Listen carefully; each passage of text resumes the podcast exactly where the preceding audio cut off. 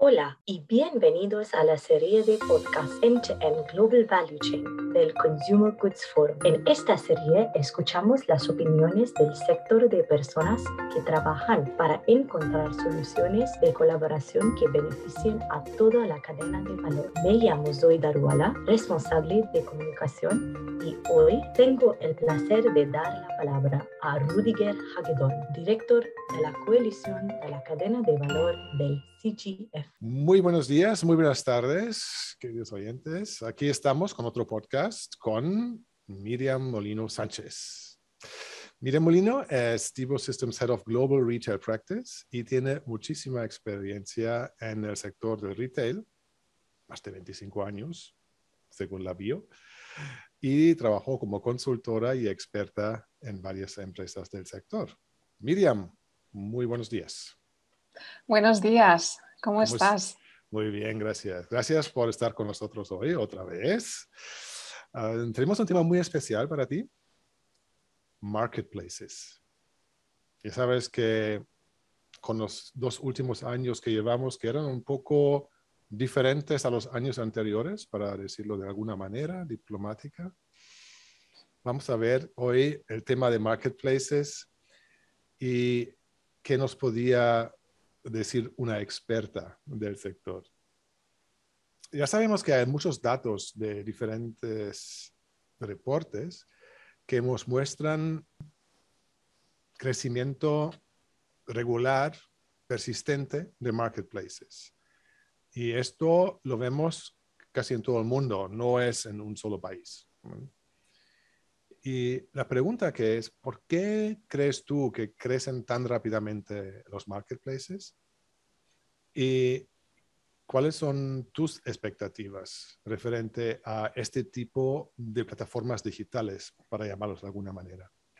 Bueno, es verdad que, los... Hola y bienvenidos a la serie de podcast End-to-End Global Value Chain del Consumer Goods Forum. En esta serie escuchamos las opiniones del sector de personas que trabajan para encontrar soluciones de colaboración que beneficien a toda la cadena de valor. Me llamo Zoe Daruala, responsable de comunicación y hoy tengo el placer de dar la palabra a Rudiger Hagedorn, director de la coalición de la cadena de valor del CGF. Muy buenos días, muy buenas tardes, queridos oyentes. Aquí estamos con otro podcast con Miriam Molino Sánchez.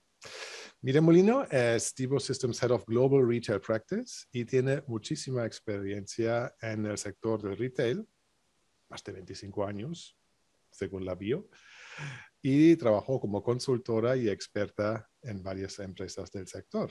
Miriam, muy buenos días. Buenos días, ¿cómo, estás? Muy bien, gracias. Gracias por estar con nosotros hoy otra vez. Ah, tenemos un tema muy especial para ti, marketplaces. Ya sabes que con los dos últimos años que llevamos, que eran un poco diferentes a los años anteriores, para decirlo de alguna manera diplomática. Vamos a ver hoy el tema de marketplaces y qué nos podía decir una experta del sector. Ya sabemos que hay muchos datos de diferentes reportes que nos muestran crecimiento regular, persistente de marketplaces. Y esto lo vemos casi en todo el mundo, no es en un solo país. Y la pregunta que es, ¿por qué crees tú que crecen tan rápidamente los marketplaces? ¿Y cuáles son tus expectativas referente a este tipo de plataformas digitales, para llamarlos de alguna manera? Bueno, es verdad que, los marketplaces no es un concepto, no es un concepto nuevo, lleva, lleva años con, con nosotros, pero, pero sí es verdad también que estamos viendo un, una aceleración del crecimiento. Si excluimos a la zona, de, la, zona de China, que tiene una peculiaridad y unos jugadores muy específicos en el ámbito de, marketplaces, lo que estamos viendo en el resto de geografías es que eh, en torno al, año 2025 las ventas digitales a través de, marketplaces pueden suponer en torno a un 45 o un 50% de las ventas totales de e-commerce en, el ámbito de, en el ámbito de retail. Incluso eh, si incluimos los viajes también podemos estar hablando de este tipo de, este tipo de, orden de magnitud. y eso pues eh, hace que sea un concepto y un elemento muy interesante. Eh, de hecho, pues, eh, en, Estados Unidos el, marketplace que ocupa el tercer puesto en términos de visita es, el de Walmart. Entonces, aquí vemos a, jugadores tradicionales apostando de forma muy significativa por este, por este modelo. ¿Por qué? Pues yo creo que hay múltiples razones ¿eh? y, probablemente sea muy dependiente de la compañía o del retailer en cuestión el, eh, que unas tengan más peso que otras, ¿no? Pero yo, yo te diría, eh, como razones, como principales elementos que llevan a los, a los retailers a apostar por este tipo de modelos está, pues un poco, en primer lugar, responder a los requerimientos de los clientes. ¿no? Al final eh, nos estamos encontrando con, clientes, con consumidores que tienen unas expectativas con respecto a los, a los retailers cada vez crecientes y eso tiene muchas dimensiones y el surtido y la variedad y las alternativas pues es, una, es uno de esos componentes. ¿no? Además, eh, los, los, marketplaces suponen una vía de diversificación que es también un elemento muy importante eh, como estrategia de crecimiento en el retail. No es la única, hay otras vías de diversificación, pero esta es una alternativa eh, que tiene también un, pues, pues también un, componente de diversificación muy interesante. ¿no? Claro, la diversificación ayuda a, generar sinergias con otras estrategias que están desarrollando los distribuidores, ¿no? como son todas esas eh, esos negocios de media eh, donde los distribuidores ponen a disposición sus medios de marketing, de publicidad, de comunicación a disposición de otras marcas, de otros partners y eh, moverse hacia una diversificación les eh, ayuda a generar sinergias también en, otros, en esos otros negocios. Al final es un poco seguir la, la norma que están dictando los grandes. ¿no? Yo os mencionaba antes Walmart, pero qué decir de Amazon. O, si hablamos de las compañías eh, eh, chinas, pues Taobao o Tmall. O, decir, al final tenemos a grandes players que tienen un posicionamiento global, que, están desarrollando y, como pasa siempre en retail y en cualquier otro tipo de industrias, ¿no? suben la barra, suben el nivel y los demás pues, pues de alguna forma tienen que estar, tienen que estar ahí.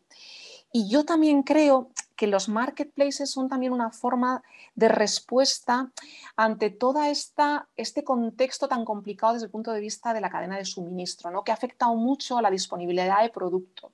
Entonces, el poder abrir otras alternativas que ofrecer a tus clientes de forma complementaria a tus surtidos tradicionales o a tus marcas más tradicionales, pues es una vía de luchar con esa disrupción que ha afectado a la, pues, decía antes, a la disponibilidad de producto por parte de los, de los distribuidores. Muchas gracias. Es muy interesante lo que acabas de decir. Ah, mencionaste a algunos retailers, pero claro, hay muchos retailers en el mundo y los que te escuchan ahora y los otros piensan, vale, ¿debería yo también hacer algo así? Me compro un servidor y me pongo en Marketplace y ya está, ¿no? Es fácil. ¿O qué tipo de desafío van a encontrar los retailers si quieren seguir, por ejemplo, esta vía de marketplace? ¿Qué les aconsejarías? Eso es que en retail no hay nada fácil, no hay nada fácil porque el, nivel de competencia es muy elevado. Yo te diría que el primero que hay que tener en cuenta es, ojo aquí, porque es un mundo que viene dominado o que van a querer dominar eh, los grandes players. Al final, si miramos eh, a los principales jugadores, pues hay los tres primeros son, son compañías, son compañías chinas eh, que van a intentar posicionarse en todas las geografías, en todos los, los, mercados. Entonces, aquí hay un nivel de competencia muy elevado, con lo cual hay que tener muy claro cuál es el espacio que quieres, que quieres jugar. Y es verdad que hay compañías que no son tan grandes, eh, y a mí me gusta siempre mencionar alguna, alguna europea, por ejemplo, como Zalando, que ha encontrado un espacio muy bueno de crecimiento. ¿eh? Entonces hay que encontrar, cada uno tiene que encontrar su espacio de desarrollo del marketplace. ¿vale? Esto tiene que ver también con eh, el segundo desafío y es cómo hago convivir el marketplace con mi modelo actual. Entonces, voy a ir a un, a un modelo claramente diferenciado donde por un lado esté la actividad del marketplace y por otro lado mis, mis, canales digitales directos y yo hago una distinción clara entre qué marcas, qué servicios, qué posicionamiento tengo en un lado, qué marcas, qué servicios y qué posicionamiento tengo en un lado. O voy a un modelo más mixto o quizá menos más uh, híbrido para el consumidor, pero claro, esto tiene que tener eh, hay, que medir muy bien las consecuencias en términos de estrategia de precios, estrategia de promociones, estrategia de servicios en, cada, uno de, en cada uno de los dos casos. Entonces, competencia el primero, encaje con tu modelo, con tu modelo actual. Eh, el tercer punto es, eh, ojo con que hay que considerar todos los costes. poner en marcha un marketplace no solo es crear una plataforma o utilizar uno de los servicios de una plataforma, tiene otras dimensiones y, ahora que vamos a un, que nos estamos moviendo hacia una supercomplacencia en términos de servicio, y esto tiene sus cosas buenas y sus cosas malas, pero eso seguro que podemos tratarlo en otra, en otra conversación, ¿no? Pero eh, todo lo que tiene que ver con con, eh, las condiciones de servicio, los plazos de entrega, las reglas de las devoluciones, eh, todo eso tiene un coste. Un coste, eh, bueno, pues porque a veces me exigirá dotarme de determinadas nuevas capacidades logísticas, llegar a acuerdos con nuevos partners eh, y esto forma parte del coste total de la, de, la operación. ¿no? Hay un dato que a mí me resulta muy interesante, es que de, otro, de otro player importante, este caso en, en, Latinoamérica, que es Mercado Libre. El dato que se daba y es público decía el 80% de los envíos se hacen en menos de 48 horas. Claro, cuando tienes un plazo de entrega tan ajustado, eh, los procesos que tienes que poner en marcha, eh, físicos y lógicos, para ser capaz de dar ese nivel de respuesta a tus clientes, son, son, son, pues, muy relevantes. Entonces, ojo con los costes, porque no solo es la plataforma, sino todo el, complejo de, estructura de procesos y servicios que pones alrededor. Y, ligado a esto, yo, creo que hay que tener en cuenta, y esto también es un, reto, eh, el nivel de inversión asociado. Al, final, eh, uno tiene que ser consciente de eh, cuáles son las inversiones a las que va a tener que hacer frente cuando pone en marcha un modelo de este tipo, sobre todo, evidentemente, los primeros, los primeros años, y dotar de las capacidades internas necesarias para poder gestionar, lanzar, coordinar eh, todo este, toda esta nueva línea de, negocio. Muchas gracias, muy claro. Si vemos todo el paisaje, sabemos que en un mundo digital el agua que lo mantiene todo vivo eh, son los datos. Y ya sé desde nuestra primera conversa que teníamos que los datos también son un tema que te, que te gusta muchísimo. desde un punto de vista o la perspectiva de datos, ¿qué debería ser un retailer en el caso de que opta por el camino de un marketplace? ¿Qué le aconsejarías? Bueno, eh, al final cuando hablamos de nuevos modelos de negocio, diversificación, eh, extensión o crecimiento de la venta digital, yo creo que llegamos siempre a, un punto de, confluencia que es la gestión del dato, la gestión de la información. Eh, a, medida que hemos ido avanzando en el crecimiento de los modelos digitales, en la integración con los modelos físicos, yendo hacia lo que llamamos el, concepto omnicanal o, retail híbrido, y, ahora eh, incorporo el, concepto de marketplace, esto va a tener un buen control de los datos. Eh, y eso es capturar, limpiar, gobernar, enriquecer y enviar, si pudiéramos simplificarlo mucho. Pero es verdad, estamos hablando de nuevos productos, de nuevas marcas, de nuevas necesidades por parte del consumidor, de nuevas categorías, de nuevos criterios de búsqueda, de sincronizar servicios. al, final todo esto exige tener un, ser muy riguroso en, los datos, tener una, una, base muy potente y muy solvente e integrada de información que luego te permita enganchar con diferentes aplicaciones eh, con servicios de terceros, con em, nuevas vías de, integración y de comunicación con clientes. Entonces, para poder hacer eso tienes que garantizar una base muy controlada y muy gobernada. Entonces, como siempre terminamos diciendo, el dato y, lo que tiene que ver con el, almacenamiento, con el cuidado y con el gobierno del dato es absolutamente fundamental. Y a medida que los ecosistemas de retail, los modelos de retail se hacen más diversos, más complejos y más sofisticados, la base es aún más crítica. Muchas gracias. Cuando vemos el paisaje de un retailer, está ahora investigando todo este tema, llega a los marketplaces y seguramente encontrará varios tipos de marketplaces, varios modelos. ¿Qué les aconsejarías? ¿Cómo proceder? ¿Cómo hacer los primeros pasos? ¿Cómo seleccionar? ¿Hay algunos tips que puedas compartir con nosotros y con nuestros miembros? A ver, no, no hay, yo creo que no hay respuesta buena más allá de lo que te diría un gallego que sería depende, porque vemos modelos muy, muy exitosos eh, con, diferentes aproximaciones. ¿no? Yo te diría quizás, intentando eh, simplificar un poco, eh, vemos grandes players europeos como puede ser Carrefour o como puede ser el corte inglés que han optado por colaborar con soluciones, con, plataformas de marketplace, eh, en este caso como es público, es, por ejemplo Miracle, que es una compañía que ha crecido mucho y, y ellos bueno, basan sus operaciones en esto y les permite ser quizá más ágiles en la puesta en, la puesta en marcha, eh, simplificar todo ese componente de poner, de lanzar los, los, procesos, pero también vemos en el caso de Latinoamérica, por ejemplo, aquí eh, grandes retailers en el mundo de, de, las tiendas departamentales que están apostando por la construcción de un marketplace propio. Entonces,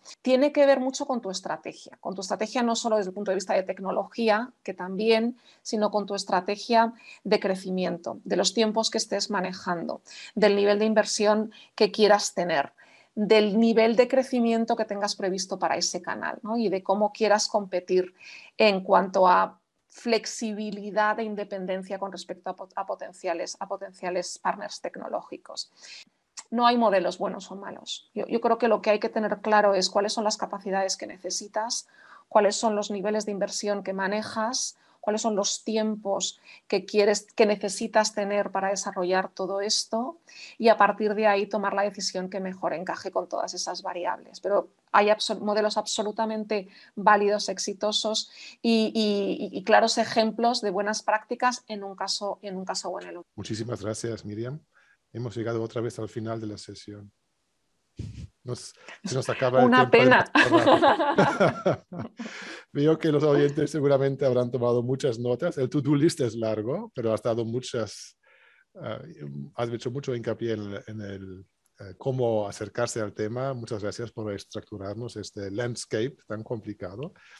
Ah, y yo creo que habrá mucho de, de hablar del tema también en un futuro. Miriam, ¿dónde te pueden encontrar nuestros oyentes en caso que quieran saber algo más?